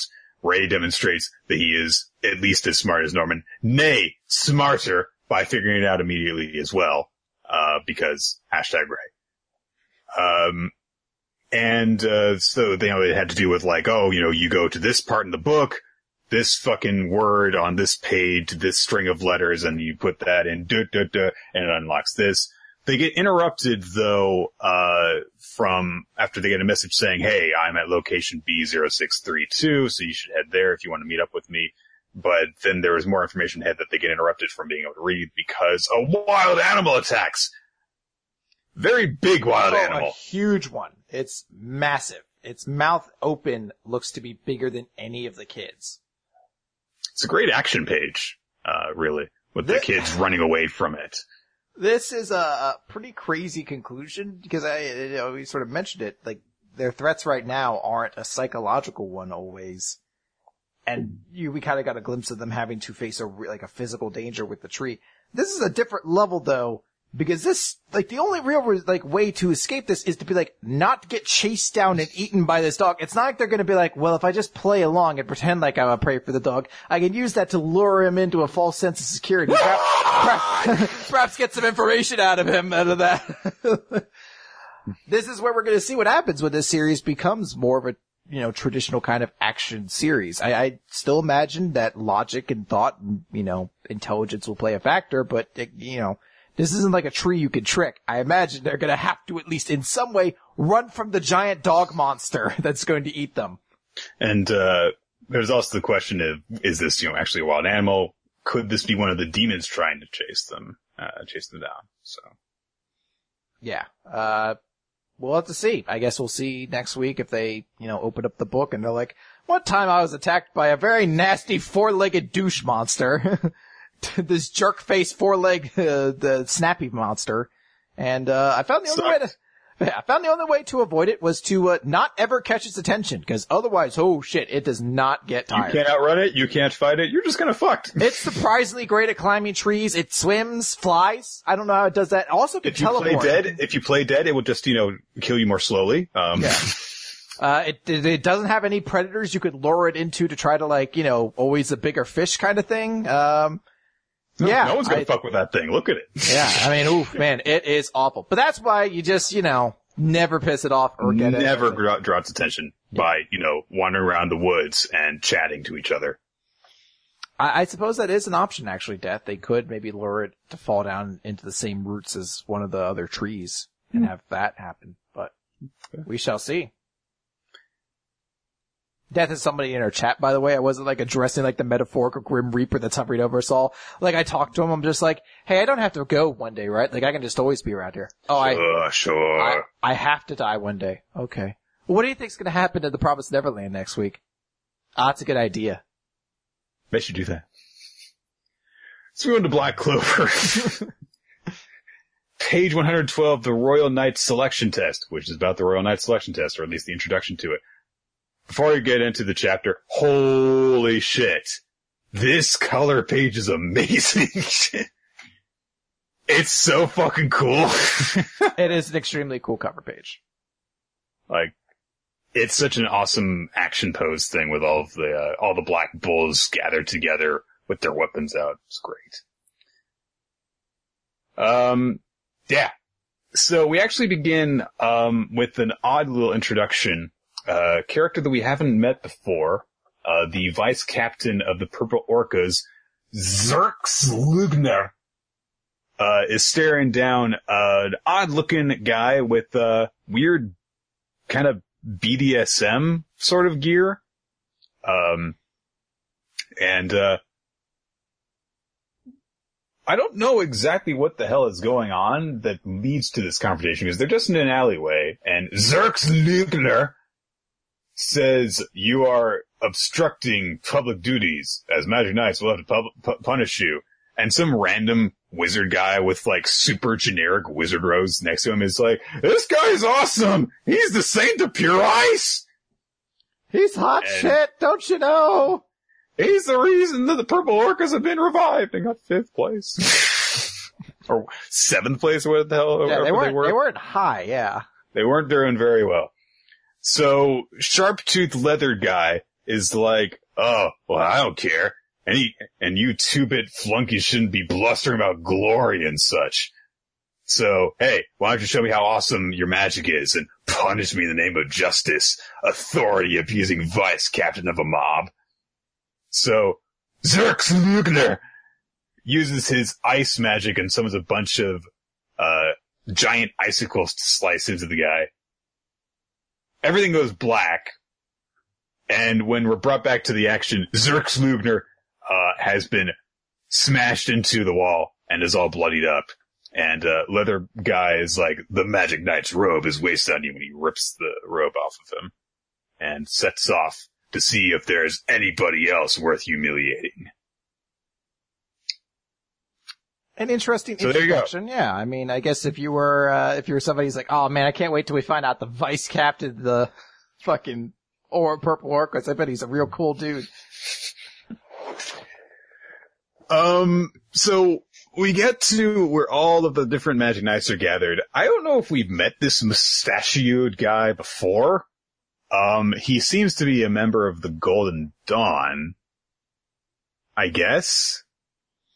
Or maybe he's just a random guy and I don't know. He's got a symbol on his cloak, but it's very small and I can't really make it out. So. Well, you can see him from the back in the panel above, I think. But I don't know Hmm. if that's supposed to be, I guess it would be, well, I don't know. I don't care. I don't I was, I was sitting there trying to think it out and I was just like, nah, I give up. So he's like, I'm all fired up, and Mimosa approaches him and says, You're kind of disturbing other people around you, so could you, like, you know, calm down maybe a little bit, please, or I'll fucking kill you. um, a lot of reintroductions to a bunch of different characters. For example, it's like, oh look, it's Klaus over there, and he's still playing with his fucking glasses. And there's Yuno, who has been around the last several chapters. Whatever. But yeah, there's some awesome guys here. And look at all those awesome Golden Dawn dudes. Yeah. Yeah. And then, uh, Asta just walks right up to Klaus and Mimosa's like, hi guys! And Mimosa's like, ah, Asta! She just breaks for a minute. Uh, a little bit of catching up happens. Uh, Asta approaches you and is like, oh man, that hot spring felt great. And Mimosa's like, ah, they were naked in a hot spring together. yes, they were. Yes. And, you know, typical like Asta being like, I'm super awesome. And Yuno's like, whatever. Or he actually said, talks some real shit because Asta's like, I lost our race at the volcano, so I'm not going to lose to you today. And Yuno's like, did you image train so that he, for when you lose so you don't cry? Wow. Yeah, he could be, he, he's got no chill sometimes. He really, he's like, Jesus Christ, you know. he's got a good poker face. you gotta work up to that shit. um, Leo's there too. Yay. Yeah, Um, I was like, thank God you were here. Finral's there. He has colored his hair, I think. Yeah, I imagine that's what it's meant to be, and I guess the hairstyle is slightly different than what it used to be. It's a little bit s- smooth around, yeah. And so he's like, aha, it's going to, uh, this is, this is really nerve wracking, isn't, isn't it? And freaking Magna and Luck are just like, huh, why, who are you? Why are you wearing that black bull's robe? You fucking stranger, we'll kill you. And it's like, it's me, Finral. It's like, aw, uh, you're not Finral. He's like, come on, dudes. Come And I was like, come on guys, it's Finral. He just looks a little flashy. Yeah. I guess he is flashy. Finral's like, what's wrong with being flashy? Nothing. They're just fucking weirdos, dude. So Nick, what if I got like uh, a couple streaks of neon in my hair? Like I get like a streak Oh man, how, how dare you be so flashy, Chris? I might do that now. I certainly won't just be like, who are you? Who said you could be on my podcast? who- who is this stranger that's doing the show with me now? I'm like, I called you from my account though. What are you doing? Who said you could have Chris's Google Hangouts account?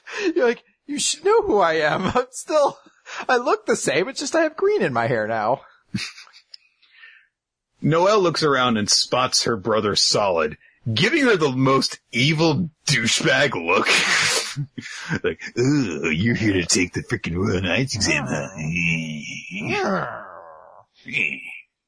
She remembers though Leona's uh, words of encouragement, and it's like, yeah, I'm not going to be afraid anymore. I'll show my brothers and sister how much I've grown. The Wizard King shows up. The king shows up and he's like, oh, I will be super popular with this awesome introduction. It's a team competition! I, I love his face. He's like, no, no, I should explain the test myself. The next exam would exist. Oh, a team competition! The Magic Crystal Destruction Tournament will begin! And you're just I- like, what? I kind of want this guy to just be the most harmlessly douchebag guy in the entire group. It's like, I'll be super popular with this shit. Everyone's going to think about how cool I am when the Magic Crystal Tournament has begun! Just starts floating around the stage, cawing like a bird. It's like, stop, dude! Stop!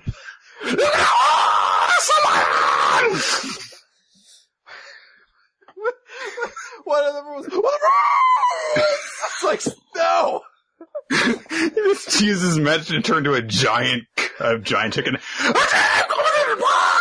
It's like, but look at his face, like his eyes don't focus in, his face is screaming, his arms are holding, there's no way to assume he's talking other than to just be like, it is, it's like the stressed out, he has to assume he's going! Ass is in the crowd like, dude, you gotta calm down a little bit, man. What do you mean, calm down? I am the king and I'm announcing the team competition! It's like, alright. Good. Teams will be three on three! He just stops using words. it's just loud noises eventually. Go! Patawa! It's like, alright, I'm just gonna hand out these leaflets that have all the rules for you guys. Be sure to read this three page letter that explains all the rules in great detail. Shows you how many pieces you get to start the board with. yeah, if you want, you can just put in these earplugs and you can just read the rules on this sheet. It's very simple. Over there, they see him as he's just like, ah, He's, like doing his rules, these flashy movements, these huge props and things. He also like, it's really bad because he's like, he starts to go over the rules in, mo- in depth and you can tell he kind of like starts to lose his steam. He's like, hey, you've chosen this format because, um, uh, because, uh, Did I mention it's a team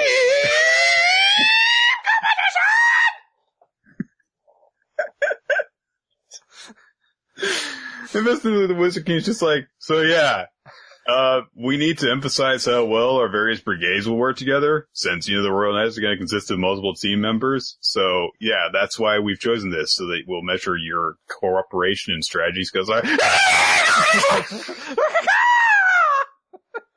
oh my god, it's been fucking years since we pulled that one out.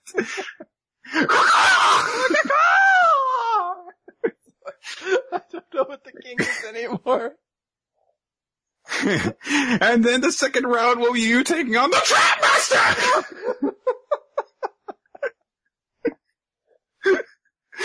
he just starts like like the Wizard King starts to explain it. He has introductions like "Did you mention it You think you're all hot shit, but what happens when you take on the derp strategy? Ah, you'll take out my three special meta knights with riot shields crouch walking around the stage! You'll never be able to beat them. They'll get Well, actually, we the just kind of have to and sidle around them and shoot them from behind. Ah! Curses! Oh, man. I'm glad I am not using my old mic, or that would just be con- nonsense gibberish, I believe. Alright, so, they announced the teams. That's the team competition. They divide everyone up into different teams. You don't see anyone else's team in depth except that Asta is teamed up with Mimosa and the third member of their team is Xerx Lugner. But, oh no! Xerx Lugner was dispatched by the weird leather guy who suddenly drops down from above and says, excuse me, I'm late. Puts his arm around the Wizard King's shoulder and is like, hey, but I'll bet you're, you know, you're a cool Wizard King. You'll forgive me for being a little late, right? I'm Xerx Lugner. Nice to meet you. So a little bit of identity theft going on here.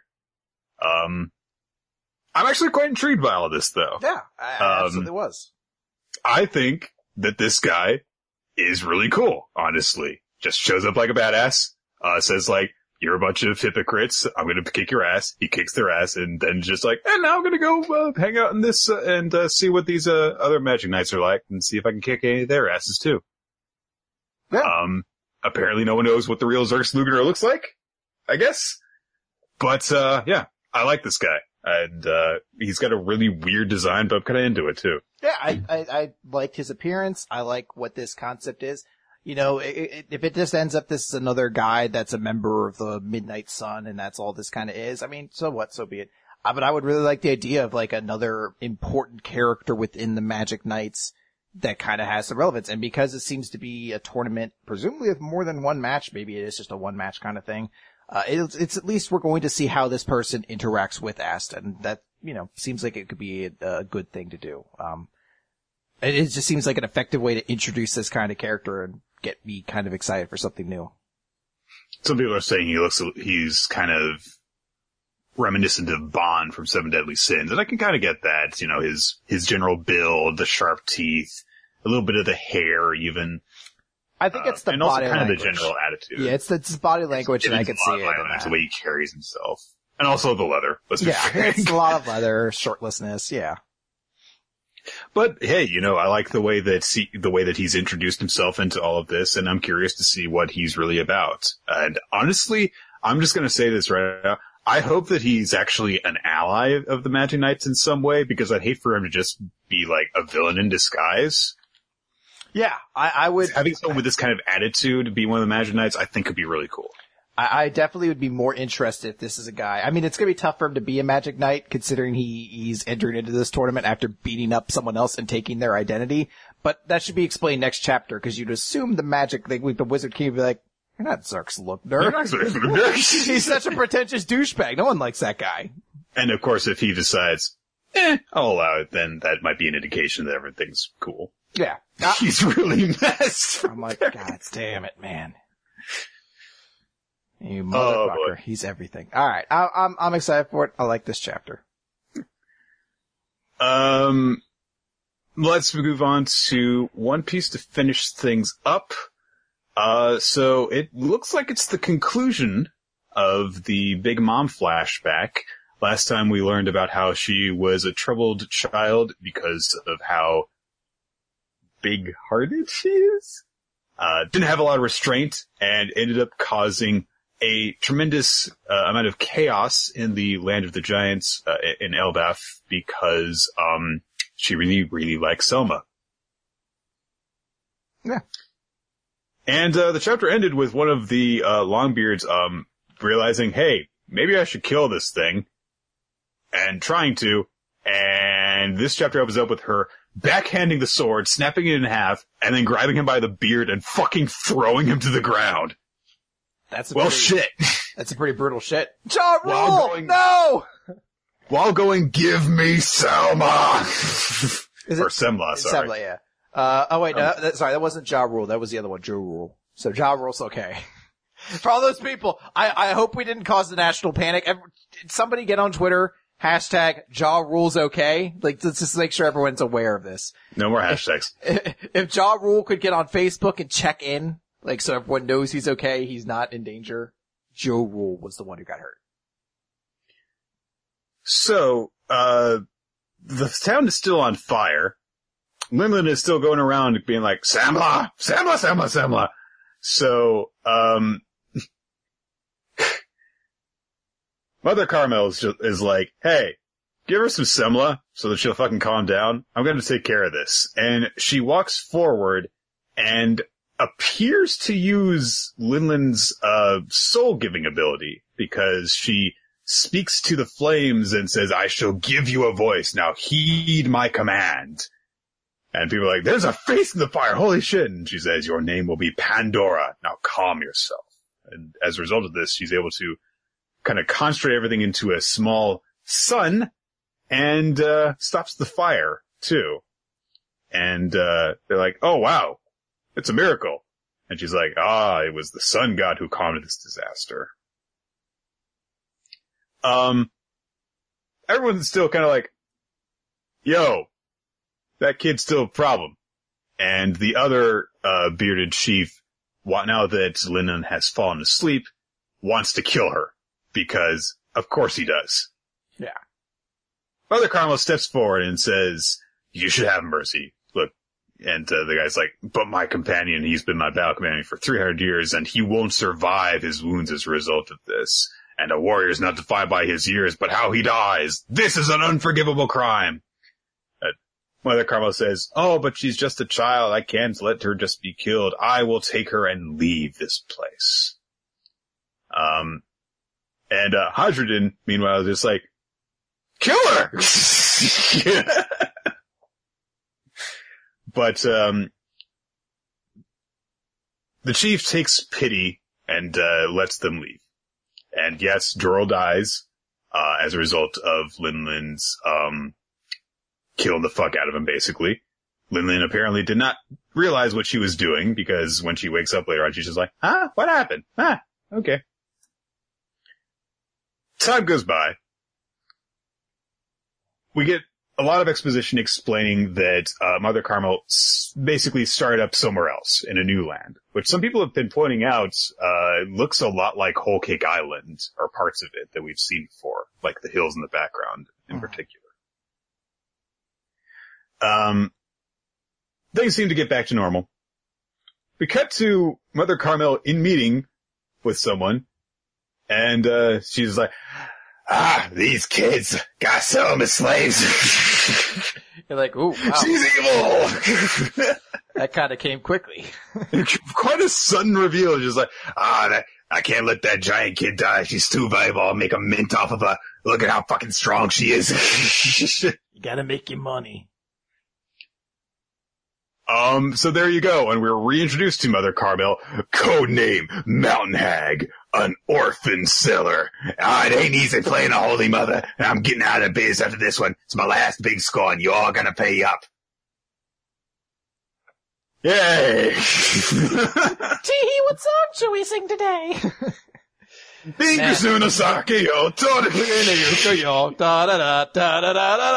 at how happy the children are. Yo, it's like, damn, I, this was not something I expected. and, and I, I, I made mention of this on Twitter. I had talked about in regards to the pudding, uh, revelation that usually the style of narr- narrative I appreciate most from Oda is that he can be very unpredictable with these things. He rarely ever seems to go in the exact one direction you would expect things to traditionally go. And that was part of my problem with Pudding was the idea of saying, oh no, she's actually good after revealing she was evil just seems too predictable and easy. Whereas this was absolutely the thing I was talking about where I was like, I didn't see it being like, oh hey, actually, Caramel's evil, so she's selling the kids. She's not a good person. and you're like, oh, I didn't expect that. You keep me on my toes. It's, it's just that notion that you can never really get into like a, a, a comfortable rut with One Piece. It keeps you on your Right. toes and it, it helps you to enjoy things a lot more when you're constantly being like, I can't predict anything that's going to happen. So it, it helps you to enjoy things a little, bit more. So time passes and we get to Lin Lin's sixth birthday. And everyone's made this tremendous cake, like one that's actually bigger than Lin Lin herself, made of semla. And she digs into it. And, uh, we get narration saying that one day Mother Carmel simply vanished, and it happened on the very best birthday that Lin Lin ever had. She was with her friend at the House of Lambs, kids who'd been through the same hardships, and her beloved, kind-hearted Mother Carmel. Surrounded by all those smiles and eating her delicious sweet birthday cake, Linlin found that she couldn't stop crying. Wonderful, what a wonderful day it was. She couldn't even see through her tears. What a truly wonderful birthday. Eventually, Linlin finishes up eating her cake, and she's like, Oh, I even chewed the table a bit. Oh, that was so wonderful. I'll never forget this day for the rest of my life. Where is everybody? And everyone's just gone. Like, vanished completely. Yeah. Um, Vanished. like spirited away by the goddamn freaking rapture because there are clothes that have been left behind too. So, And just to be clear, you do know what happened, right? She ate them, right? Yeah, she ate them. Like you could see in that panel where she's saying "yummy" and it sees the shot of the island. The other sound effects are "what" "ah." So presumably, if she eats semla, she just goes fucking one note and she loses all sense of herself, and she just fucking ate everybody. Which also is actually a pretty huge deal because this answers one question we hadn't known before. I guess if you eat a Devil Fruit user, you get their power. Yay!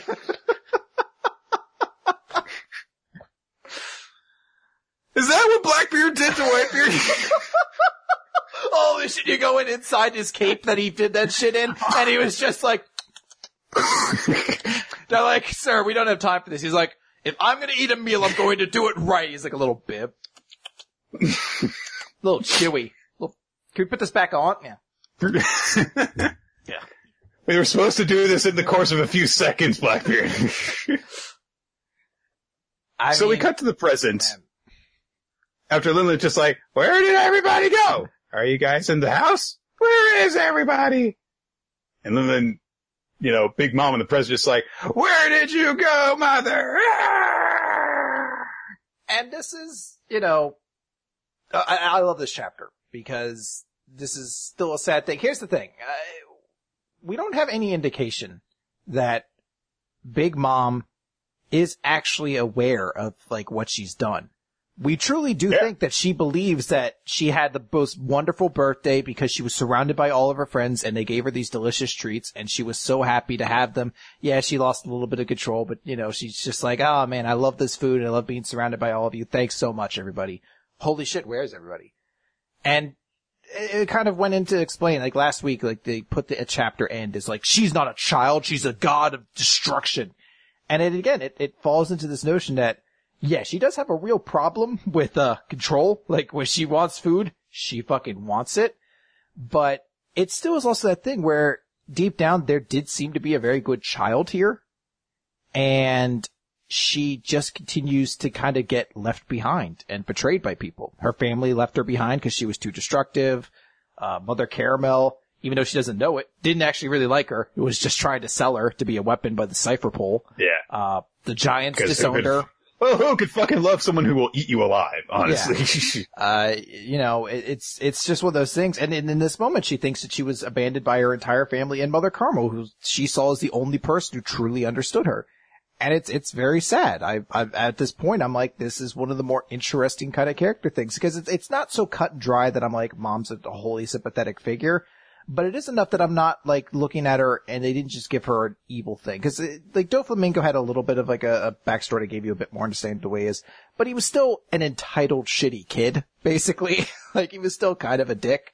Whereas with Big Mom, you could at least look at her and you're like, there's a very sad tone to this story that I don't know how you really solve it Cause this kid, when it, she gets into like an eating fit, just loses everything.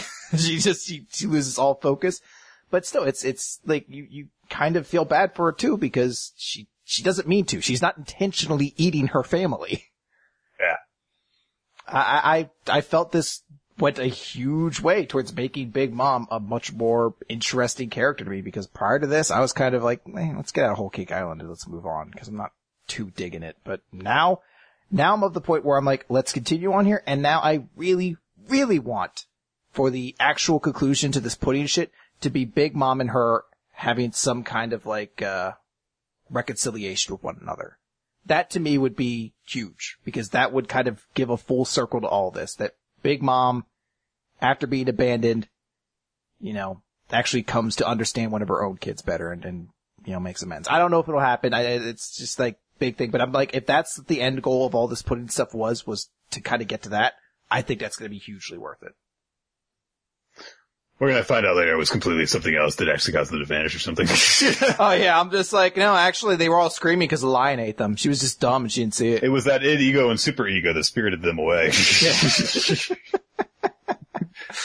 the wrongness. all the wrongness of these long, elaborate like explanations that we give. well, it's not, well, this was not a very long, elaborate explanation. It's just like, kind of seems like she ate them. but I spent like 20 minutes being like, how beautiful of a story this is. And it's just like, actually, no, they just fucking left and she's dumb and didn't see it. I know. I th- I feel like this this entire flashback has only done seemed to uh, gone to justify what a horrifying uh, creature Linlin is and how dangerous she is. And, and, that's true. That that absolutely is true. But at the same time, it, it, it's a different level to it when you could tell that as a kid she wasn't vindictive and evil. She was maybe selfish because she wanted a lot of food, but it seems genuine when she's sitting there saying, thanks guys so much. This has been the most beautiful birthday ever. I'll never forget it. This is so great. Like that to me is such a like fun, beautiful, innocent moment. And it's, it does change the character of Linlin a little bit. Hmm. Well, we'll see. But uh, for now, that is uh, gonna do it for Weekly Manga Recap. So thanks guys for joining us for the show. Uh, we will return next week hopefully with Death Note, mm-hmm. uh, and, uh, more manga to talk about. So that's going to do it. We yes. are Wide Ruler of Time and Rolo C. You can follow us at Twitter, uh, with those Twitter handles. And of course, you can also follow at WMR Podcast. Are you doing a Rob Van Dam thing? Yeah, now I'm doing the NWO. Right. Um, uh, Team 3D. Um, I can't do the Kurt Angle. I'd have to spin around a lot. But just imagine dun, I went dun, all the way around, yeah. And then, uh, well, it's The Rock. It's, and, uh, Stone Cold, he did like his little finger fucking thing when he fell down. Uh, woo! I'm done. I'm out, I'm out of them now. You're out of them. Oh, wait, you, you, that's Hulk again.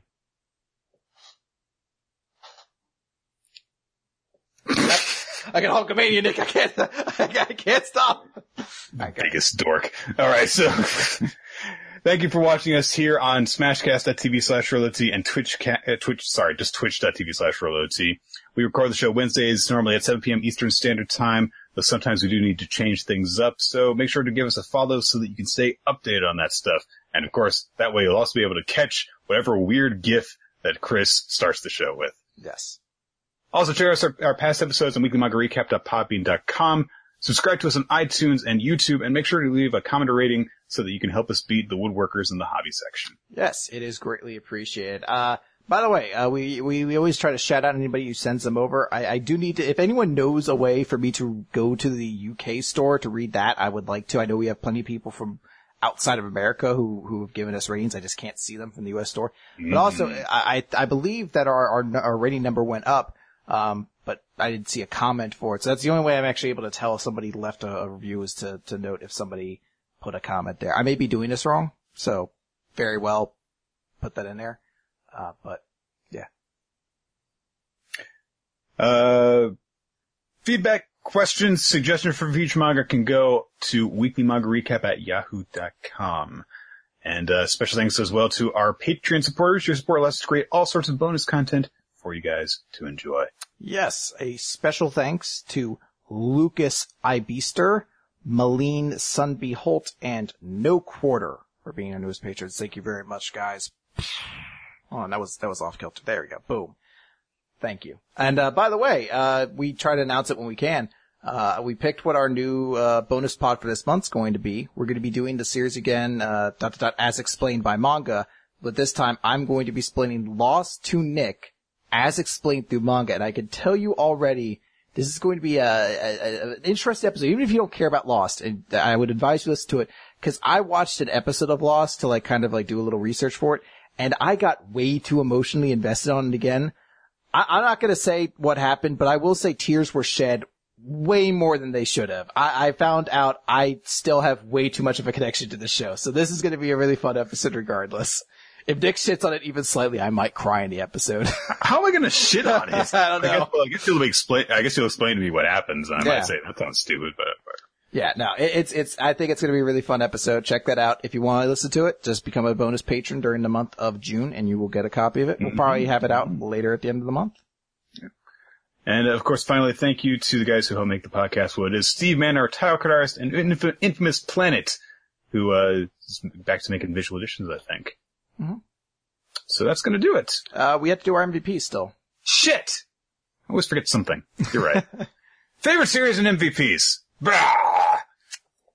Uh, I will say my favorite series this week was One Piece. I thought One Piece had a really great chapter. I like the, the way this flashback went. Twists and turns. Very cool. Uh, let me think about this oh, for just a second. Uh, da, da, da, da. I'll just go on and say that in turn, Yeah, my sure. M- my M- character MVP was also then Big Mom for this week as well. I Oh, okay. she was. Uh, I, I like this revelation. I'm I'm really excited for where it's taking her, and I'm I'm far more interested in the character of Big Mom now than I was way before this. So, good shit. Thinking about it, I'm going to go with My Hero Academia for uh, my series because I really like this stuff. Uh, the, the insight into Sun Eater and the origin of his name, which I think is really cool. Uh, I like the way that uh, the abilities are kind of going off off of each other in this chapter. And uh, my favorite character, uh, I am going to go with shit. I had it just a second ago. God, I'm so bad at this. oh, I had it. Well, fucking who is it? There was Sun Eater, uh, No, it wasn't Senku. God damn it. Uh, what series were they from? I don't fucking remember. I just completely but oh, fake fake no wonder because we don't know his real name. Fake Xerx, oh, Luger. Xerx Luger. Okay. There you go. Fake Xerx. That's what.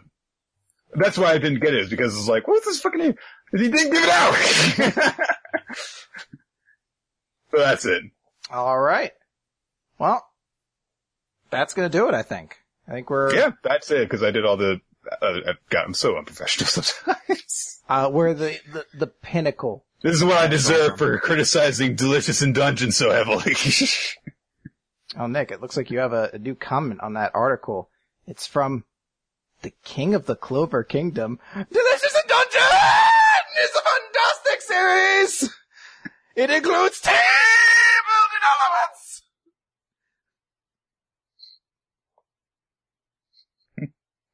that's it.